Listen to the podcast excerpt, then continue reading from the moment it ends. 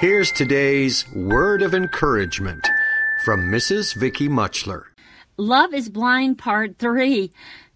Love is not self seeking. It doesn't have any thought for itself. It, it doesn't say my way or the highway. It's blind to who gets the credit. Love is not easily angered or provoked. It's not quick tempered or irritable. It's blind to unforgiveness. It does not keep record of wrongs suffered. But true love has a bad memory.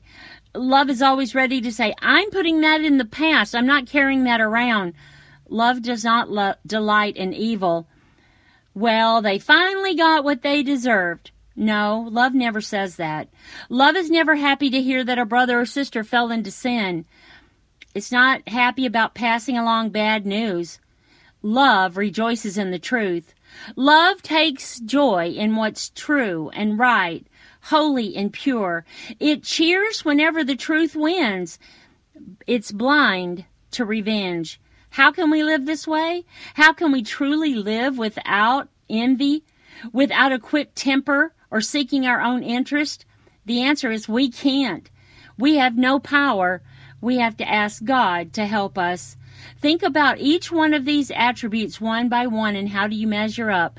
Ask God to help you and give you a good dose of His blindness and to see only through His eyes. Mrs. Vicky Mutchler is the wife of Pastor Mike Mutchler of Grandview Baptist Church in Beaver Creek, Oregon, where they've ministered together for over 30 years.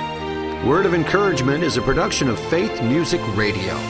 For additional resources from Mrs. Mutchler and her daily word of encouragement, visit Faith Music Radio online at www.faithmusicradio.com. Word of Encouragement is a production of Faith Music Radio.